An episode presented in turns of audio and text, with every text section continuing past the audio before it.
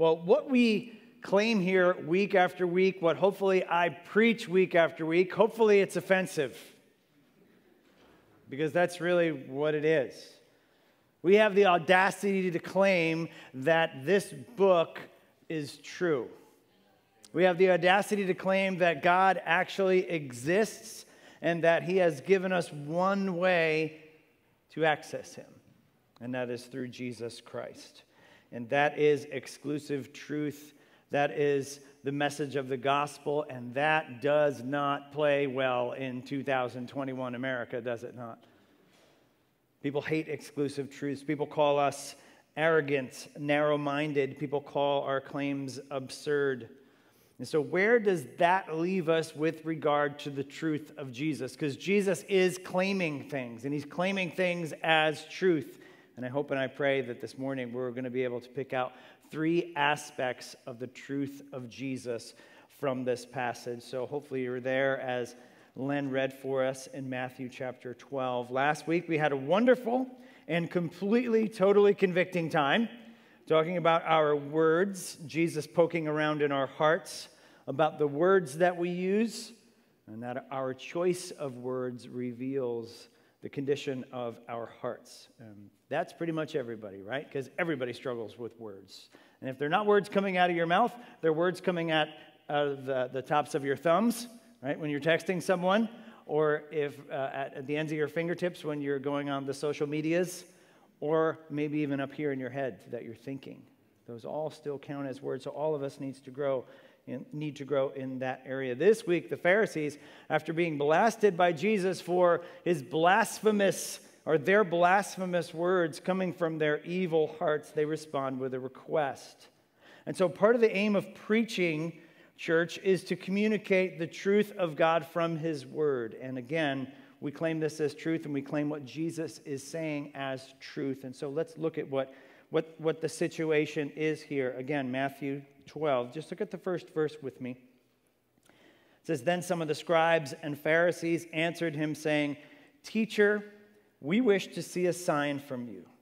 And so scribes and Pharisees, maybe scribes would be the legal experts of the law.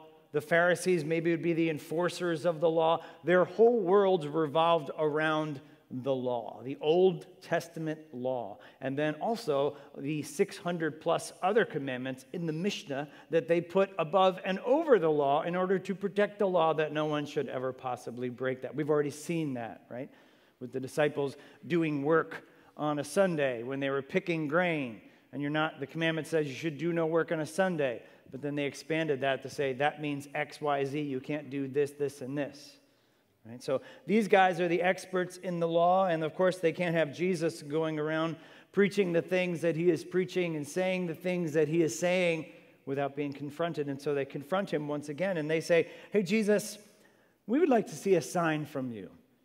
Which always strikes me as funny, because it's like, you mean more signs than, than the ones I've already been doing?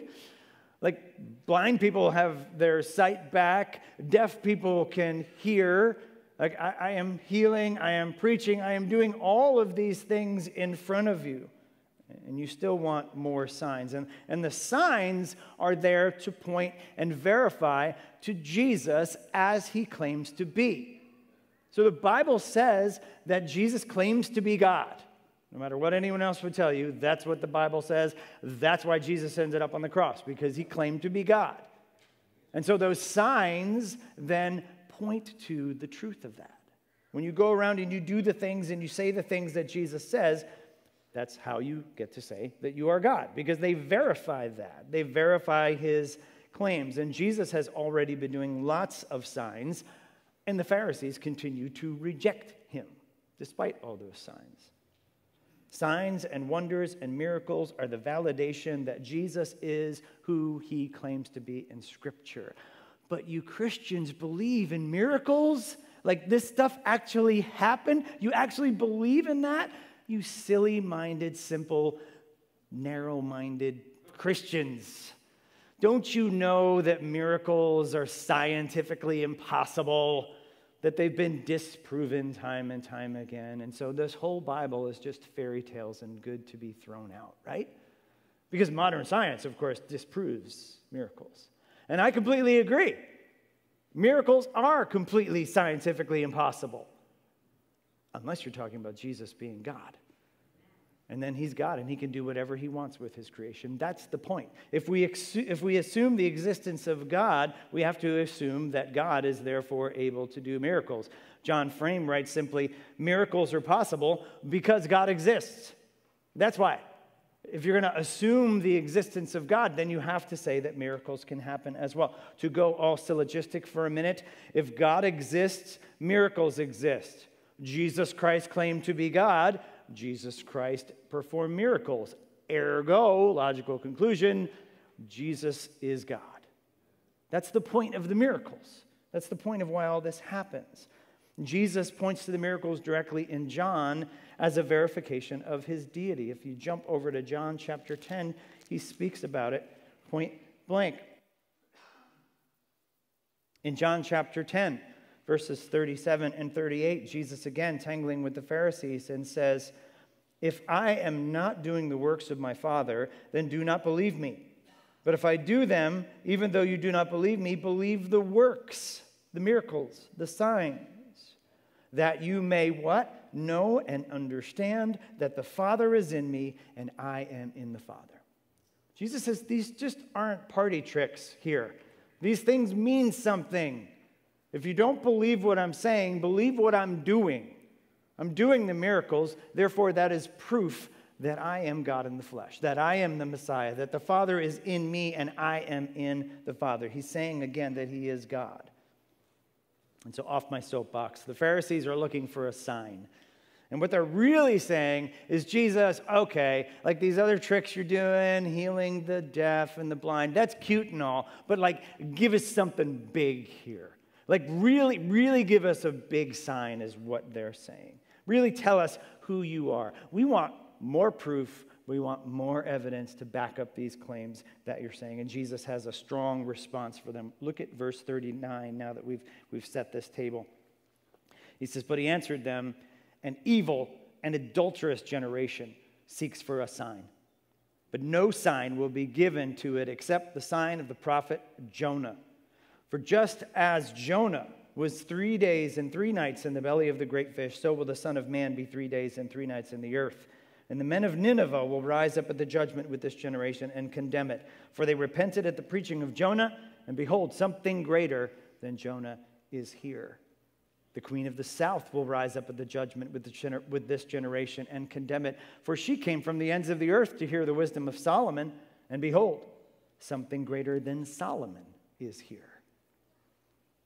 Okay, so he says, no signs for you. Not going to happen. You are an evil and adulterous generation. Doesn't necessarily mean sexually adulterous. It means spiritually adulterous, right? Remember who he's talking to here. He's talking to the Pharisees. He's talking to the religious leaders. They have turned aside from God, and they have turned to themselves and worship themselves and worship the law. They are adulterous spiritually. That's why you seek signs. And he says, history will judge you to fail, you, fail to see me as I claim to be. He says, redemptive history is going to bear this out. And he says, I'm not going to play your game. That's not how this is going to work. I'm not just going to do what you want me to do because I've already been doing it. And we've got a lot to unpack in this, this section, so maybe I'll just drop the point up front and we can work through it. Jesus rejects their request for another sign to prove who he is. And he says this, the truth of Jesus bows to no one. That's the first thing about the truth of Jesus in this passage. The truth of Jesus bows to no one. You are not going to make me do whatever level of evidence or proof that you think you need in order to accept me, because I'm God, and the truth of Jesus bows to no one.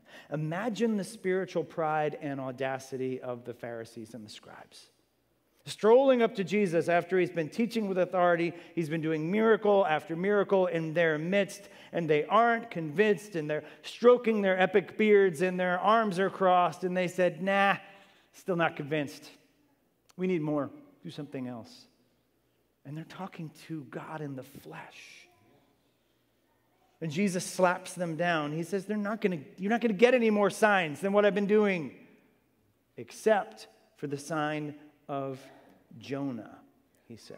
this. And so, so Jonah, if you're thinking about a whale, you're thinking correctly. Our passage talks about that. We don't actually know if it's a whale or if it's just a really giant fish. If you remember Jonah, he was an Old Testament prophet who was sent by God to preach repentance to the people of Nineveh. The only problem with that is that Jonah didn't like that plan. So Jonah went completely in the other direction, disobeyed God, and went as far away from Nineveh as you possibly can, jumped on a ship and went in the other direction, right?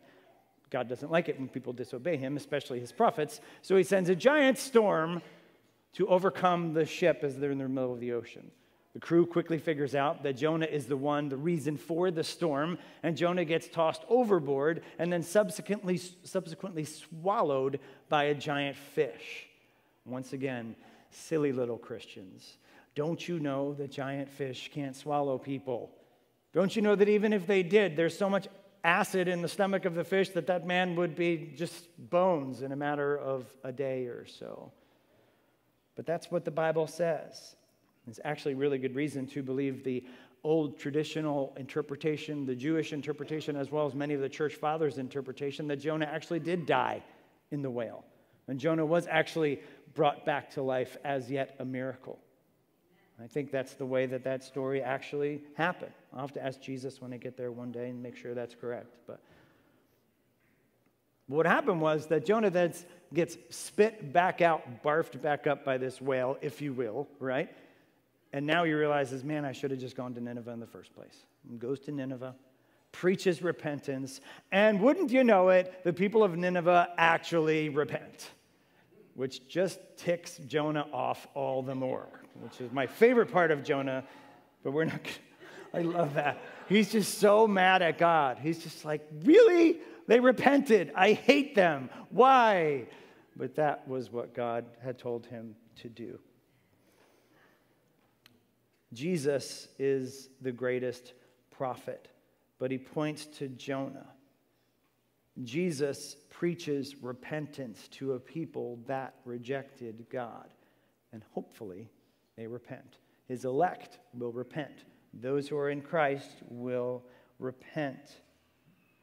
Jesus is eventually executed and put in the tomb for three days and three nights. Commentators get themselves all wrapped up in there because they're like, well, it's not exactly three days and three nights. We don't know what to do. It's Jewish calendar, calendar days, three days, three nights. You've got to give the author a little bit of play here in this, okay?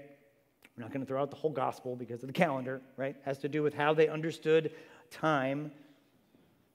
And Jesus says, just like Jonah was brought back to life, just like Jonah was spit out of the whale and finished what God was having him to do, that's what you're going to see. There's going to be no more big sign that you're going to believe until the biggest sign that you see, which will be my resurrection. Until you see me walking out of that grave alive, then, and only then, that's the biggest sign. All these other signs, and they're still going to reject him, of course. But Jesus says, this is why on the, on the day of judgment, right, the future day, we just sung about it, when Jesus returns, when we all stand before Jesus, he says on that day of judgment, he goes, the people of Nineveh are going to rise up and judge you, Pharisees and scribes. Why? The people of Nineveh, they hated the people of Nineveh. They were, they were Gentile, they were pagan, they hated God, they hated Israel. But when Jonah preached to them, what? They repented. When Jonah preached the gospel to them about God's redemptive power and turning from their sin and turning to God, they believed it. They repented. What are the Pharisees doing? Rejecting it.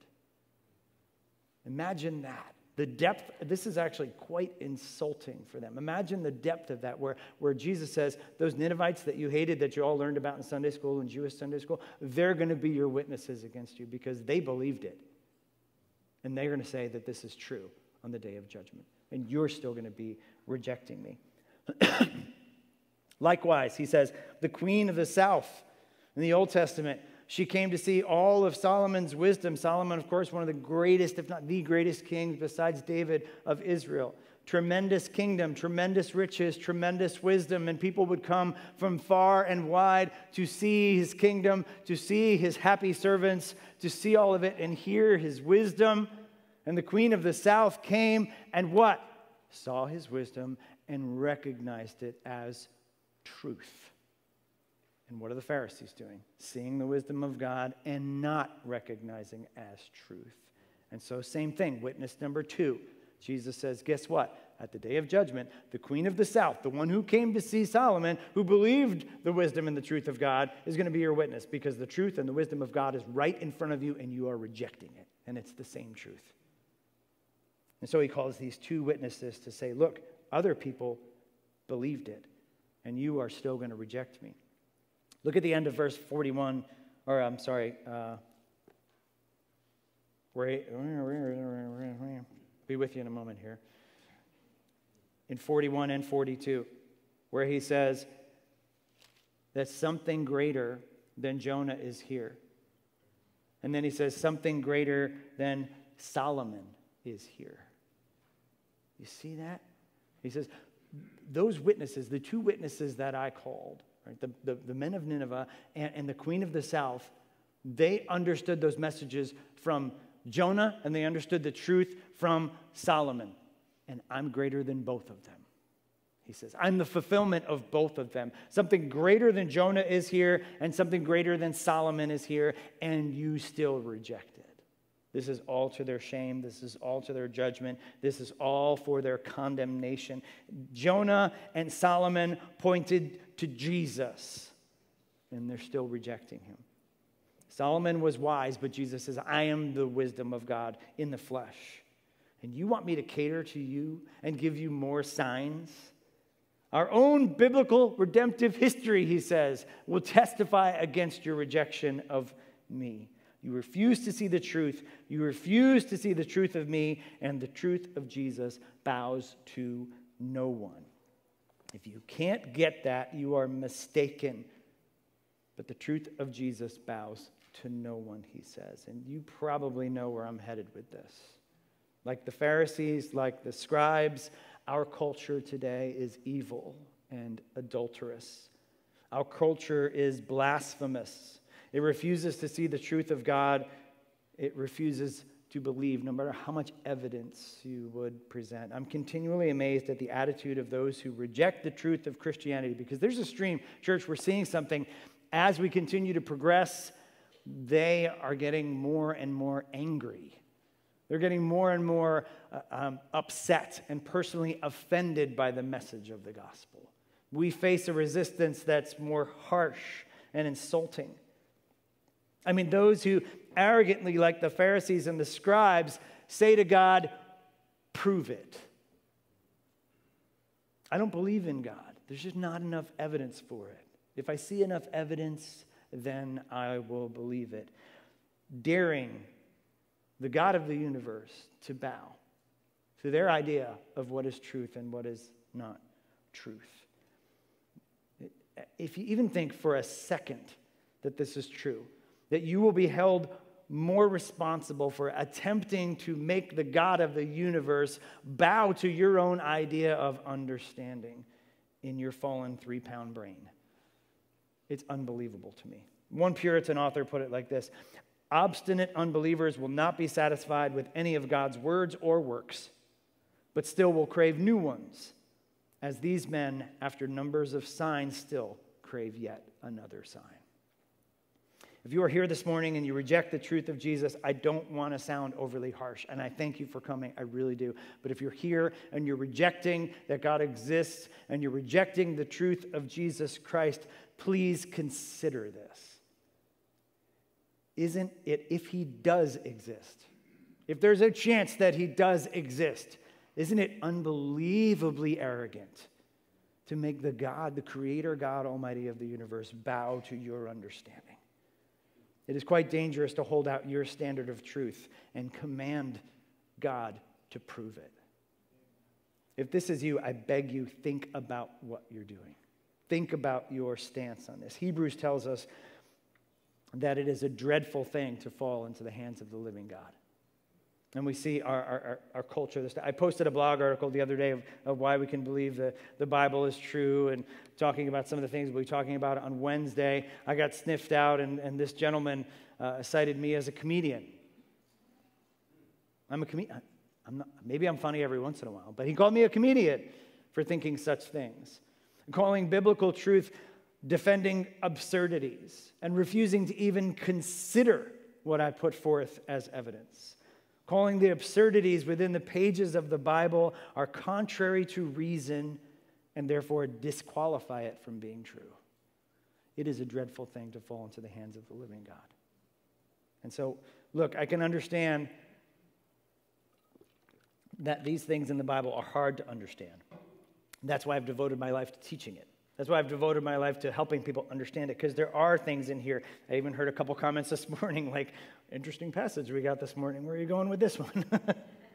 Right? We understand that they're hard to understand. But an evil and adulterous generation is calling God Almighty to bow to their own understanding of truth. That's exactly what the Pharisees are doing to Jesus.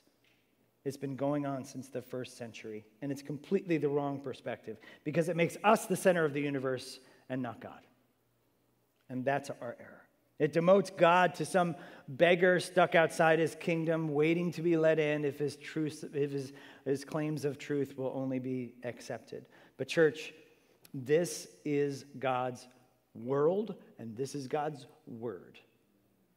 We're just living in God's world. It's not our world. The Bible's not about us. The Bible's about God, and we are living in his world, and he is supreme over all. His truth is pervasive, and if he really does exist, which, shocker, you're, I'm going to say he does exist. You would, you would want me to say that, right? You do not want to be standing before him after living a life that claimed he didn't. That is going to be a very, very dangerous place to be on judgment. That's what Jesus is trying to warn these Pharisees about. Jesus is not going to play the Pharisees' games. And the truth of Jesus bows to no one. That truth is not merely something to agree that could be true, but it is meant to have an effect on us. It's not just an intellectual truth. It's meant to actually have an effect on us, to transform us. And Jesus is going to give us an example of that from recent context. In verse thirty, uh, forty-three, look at this. He says, when the unclean spirit has gone out of a person, it passes through waterless places seeking rest but finds none. Then it says, I will return to my house from which I came.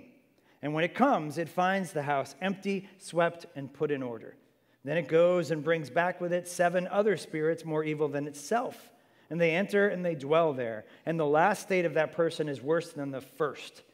So also it will be with this evil generation. Weird passage, right? But that's why we come to church. That's why it's important to come to church and hear God's word preached and then seek to understand it and apply it. So what is Jesus saying here? He's actually trying to continue to, to explain the depth of this truth. Here, here's the idea. The, the, the truth of Jesus is not just supposed to merely cause us to clean up our lives. There, there's something that has to happen that's deeper than that. In fact, just trying to clean ourselves up is a half measure. He compares it to a, a demon-possessed man. And, and fine, the demon gets cast out. Great. No more demon in the man, right? It leaves the man, and it roams through waterless places. Not entirely sure why it roams through waterless places. Some guys think that they look for water. They exist around water. Some guys think that maybe there were. Just, it's it's an analogy of there was there was it was dry, spiritually dry. There was no one else to inhabit. So then they went back, or this demon went back to the original man. So the the demon is gone, and the problem is solved. Right? Wrong. It's not. The demon comes back to the person, finds his house, the whole person cleaned up, swept, put in order. So what then? He goes and finds seven more demons. Seven, representation of completeness or power or something like that. Seven more demons that come back. They inhabit this nice, swept-up house that's empty and put in order. And it's worse for this man. It's worse for this man. And he says, so it will be with this evil generation. And that's the second reference Jesus has to this evil generation. What, what is Jesus' point here? So if you just try to clean yourself up by self-improvement, you're not going far enough. The, the truth of, of the gospel is not just clean yourself up. And in the end, it's actually worse. The gospel is not self-improvement. The gospel is not clean yourself up. I mean, why is it worse for the man in this example? He got the demon cast out. He, he cleaned up his life, but when the demon came, came back, there was nothing there. There was nothing in his heart. There was nothing in his soul. There's nothing that replaced the demon. And so, thank you for cleaning up this place. Thank you for sweeping it and putting it in order. I'm going to go back and get seven more friends. And now it's going to be worse for you than it was. My friend Charles Spurgeon puts it like this.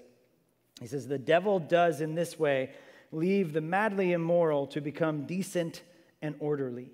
The crafty spirit takes the keys of the house with him, for he means to return. He has quitted occupancy, but he has not given up ownership. Key word there. Spurgeon says there needs to be a change of ownership here, not just house cleaning. The point is that he needed to fill himself. He needed to replace what the demon had left behind with what? Jesus. It's not good enough just to kick the demon out. Jesus needs to come and live instead, in place. Jesus needs to take ownership of that man's life, and he didn't do it. He just cleaned it up. Any measures to clean ourselves up without submitting to the truth of Jesus is futile. Even to the extent of having demons cast out. It doesn't matter. You come to Jesus, you're not going to have to worry about demons, right? Make him the primary resident of your life, and you don't have to worry about that stuff. And I'll put it this way. The truth of Jesus is transformation, not sanitation. The truth of Jesus is transformation, not sanitation. The gospel is not self-help, despite what false preachers would want to tell you. The gospel is self-denial, self-death. It is a transfer of ownership from yourself to God. We turn over, literally, the house keys of our lives to God. It's his house. Our lives are for his glory. Everything in us is then for his purpose. And this is way deeper than what people typically think of Christianity, isn't it? Because people think of Christianity as just like, well, do the right thing, be the nice guy, don't cuss, don't smoke, go to, don't go to see R, R-rated movies or anything like that. Just try to be a good person. That is not biblical Christianity. We've got to remember that. That's behavior modification in our own strength, and it's going to leave us worse than we started. The truth of the gospel is never stop sinning. We don't go to people with that message. That's why we don't picket things with, with terrible things on the signs that say, just stop being gay or whatever else we're going to say. Go to Jesus. That's the gospel, not just stop sinning. It doesn't matter. It's behavior modification. It's not stop sinning so that God will accept you. It's not clean yourself up so God will think that you're acceptable. The truth of the gospel is that God has made you acceptable through faith in Jesus Christ. And that truth then is what transforms us. Then we then go and do those things. Yes, sorry, bad news. We still have to stop sinning, right? We put sin to death. But we do it because we've been transformed by the gospel. We, not because we want to be a better person. Don't try and just clean yourself up. If there's somebody in here and they say, well, maybe I just need to be better and Jesus will love me and accept me. Jesus loves and accepts you. He does. Go to him. He will transform you. You can't clean yourself up. It's impossible. That's why we have the cross. You can't clean yourself up. Be transformed by the truth of Jesus. Paul talks about this in one of my favorite, quirkiest little verses in Ephesians four twenty-eight. It's kind of like a riddle. It's in the middle of talking about words that we read last week and all these other things. And, but Ephesians four twenty-eight, he says, let the thief no longer steal, but rather let him labor, doing honest work with his own hands so that he might have something to share with anyone in need. And in that is a little, it's a weird verse, but in that it's, it's a riddle. He says, when is a thief no longer a thief? Not when he stops stealing, but when he actually gets a job and then earns money and buys the things, right? He says a thief is not just a thief because he doesn't steal, right? We don't want that. We don't want behavior modification. He says a thief is truly no longer a thief, rather when he actually gets a job and starts paying for things with money that he has earned with his own hands. Until Jesus, church, any attempt to clean ourselves up is futile. It's just sanitation, and that's not the gospel. The gospel's transformation. This is the essence of the Christian life. We're called to deny ourselves, take up our cross, follow Jesus. Elsewhere, Paul uses the language of putting off, renewing our minds, and putting on. Same thing. That's what we're talking about. The truth of Jesus is transformation, not sanitation. And that requires, though, that we actually obey him. And that's the last part of our passage. Look at back in Matthew twelve, in verse forty-six. It says, while, while he was still speaking to the people, behold, his mother and his brothers stood outside asking to speak to him. But he replied to the man who told him, "Who is my mother and who are my brothers?" And stretching out his hand toward the disciples, he said, "Here are my bro- my mother and my brothers. For her, whoever does the will of my Father in heaven is my brother and sister and mother." It's kind of a strange scene, right? But in Mark's account, he sheds a little bit more light on it, right? Let's jump over to Mark three. We see Mark's account, not a contradictory account, right? Not one that has different details, so the Bible's full of mistakes, so all of that. No, no, no. Or different color, different author, different details, right? People tell stories in different ways. Some people leave out parts. Some people add more parts. Mark tells us a little bit in three twenty. He says, "Then he went home. The crowds gathered again so that they could not even eat. And when his family heard it, they went out to seize him, for they were saying, 'He is out of his mind.'" His family has now officially decided that Jesus is nuts, that he's crazy. Maybe some of our family thinks that we're crazy too, or maybe we think some of our family are the crazy ones, right? I'm just going to leave that alone. Jesus isn't crazy. Let's just say that. Jesus is not crazy. But Matthew makes a very important point about who is his true spiritual family, right? Side note, if you're in the E S V, they decided to skip verse forty-seven. Some of you are looking at me with pointy eyebrows right now, wondering where the heck in, in Matthew chapter uh, twelve, your Bible might go from uh, forty-six to forty-eight. Right? And so, therefore, there's another reason why our Bibles are full of mistakes and we should just throw them right out. Wrong. If you're in C S B, you're looking at this verse and you don't know what the problem is. The translators of the C S B decided to leave it in. The translators of the E S V decided to leave it out. But just so you E S V people can hear this, this wisdom from verse forty-seven, it says this. Someone told him, "Look, your mothers and brothers are standing outside waiting to speak to you." This is the kind of thing that people who don't know the Bible will take shots at the Bible and say it's full of mistakes. What is actually going on behind the scenes here is that there are two really good manuscripts that don't have that verse in it, Sinaiticus and Vaticanus, and they don't have that in that. And so everybody said, well, it's that important, maybe we'll leave it out. But we also have a footnote down there that tells you what they did, right? So the Bible doesn't have mistakes. We know what's going on. And, and over and above that, how much does this actually affect the truth of what we're doing, whether it's in or whether it's out? Not one bit. It actually just makes more sense, so I think it should be left in. So if someone ever says the Bible has mistakes, you need to ask them, can you name one? And ninety-nine percent of the time, they're going to come back with something like this that doesn't have anything to do with the core truth of the gospel. We've got to understand that. Now back to our show. Jesus immediately, his family, his mother, his brothers are outside. By the way, perpetual virginity of Mary in the Roman Catholic religion. It's, it's, Jesus had brothers. Don't know what they do with that verse. They try to make the Greek say something else. Jesus, or Mary was not a perpetual virgin. She didn't have superpowers. She's very important. We don't pray to her. We don't venerate her. The plain truth is that she had other kids. You do the math, okay? And some people are inside. They're outside going, hey, Jesus, your mom's here. But okay, they tell him this. Family's outside waiting to speak to him. My question is, why aren't they inside? Why aren't they inside hearing him teach?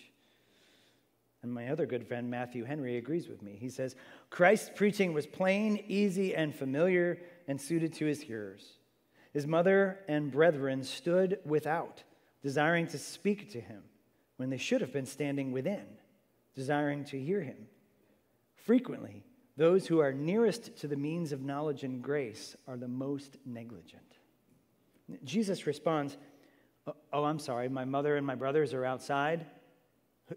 Who are my mothers and brothers? He says, you guys are my mothers and brothers. You, you guys are my family. You guys are my spiritual family. He says, my true spiritual family, my disciples, are those that obey me, that hear me and that obey me. And so the third point about the truth of Jesus is this. The truth of Jesus compels obedience. The truth of Jesus compels obedience. Notice how, how just being related to Jesus doesn't actually mean that you're a true disciple of Jesus. And just going to church doesn't mean that you're a true disciple of Jesus. We welcome anyone to attend church. We welcome anyone to start to learn about the truth of Jesus. But ultimately, what? It comes down to fruit. The inner transformation should show itself with outside fruit that is growing.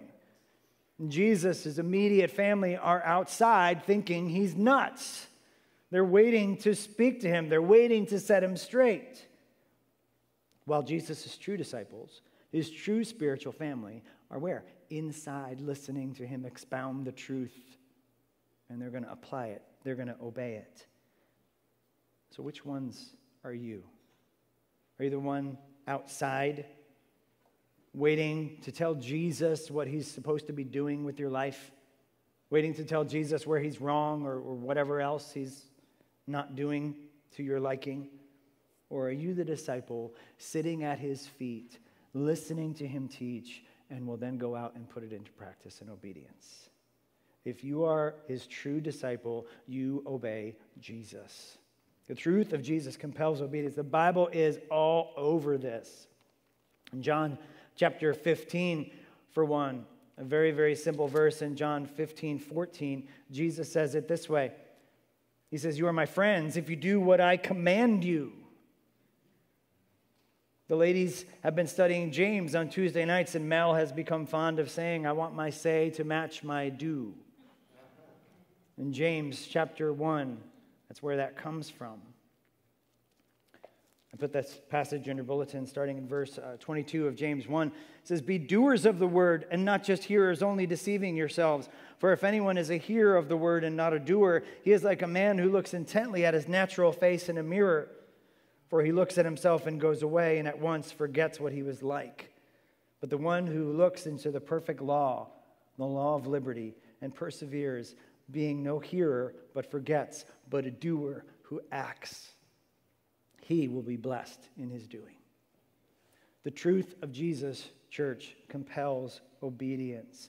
It does us no good even to gather on Sunday mornings and hear this expounded and then walk out the door and forget about it. It's like a man looking in the mirror and forgetting what he looks like.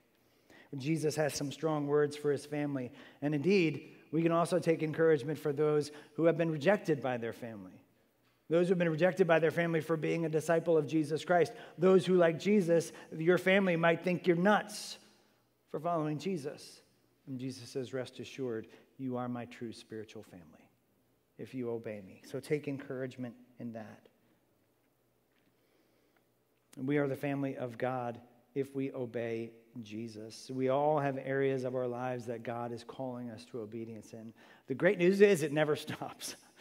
The great news is that God is always working on us. The great news is that we're always being sanctified. We always have some place where God is calling us to obedience. So my question is, where is it for you this morning? Where is God calling you to obedience as a disciple of him? He is calling all of us in our life situations to be a true son or daughter of God in our obedience. All the time. There is no sacred secular divide, right? We, we think that I'm in church, so I'm a Christian, and then I go out that door and I'm not. No, you're a Christian all the time in every aspect. And so in every aspect, we're called to obedience. Whether that's hanging out with friends, working hard at raising kids, or homeschooling, working at our office, at the job site, or from home, or whatever we're doing. Whether you're a student, whether you're a kid, and you're learning, and you're growing, and you're obeying the truth of Jesus. Christianity isn't about the accumulation of intellectual knowledge. It's about obeying. It's about walking in that truth. It's about growing in that truth. I mean, the truth of Jesus has to be understood and enunciated, but it also has to be applied. And so the truth of Jesus compels obedience.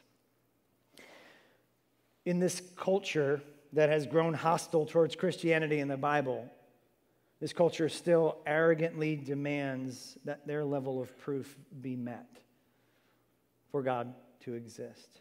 Let us take confidence, church, that the truth of Jesus bows to no one. And this doesn't mean that we're arrogant in return, right? We know that. The Bible tells us that. We should be ready to give an answer, to give a, a defense, to give an argument, a defense for the reason that, that the hope is in us, but we do so how? With gentleness and respect. We don't have a license to be a jerk in this.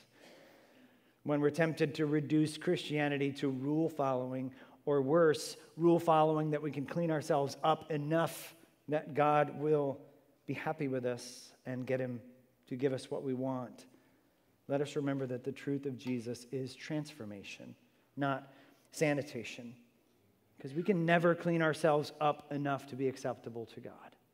We can't get those two things reversed. Jesus cleans us. We are stained through and through with sin, and we're separated from him. We're spiritually dead. That's why Jesus died on the cross. That's why we have Jesus, because he is our righteousness. Our hope is to repent from our unbelief and sin and trust fully in the work of Jesus, and then live it out and obey it. Because we also have to remember that the truth of Jesus, if we're going to say the truth, the gospel is true, it's got to transform us.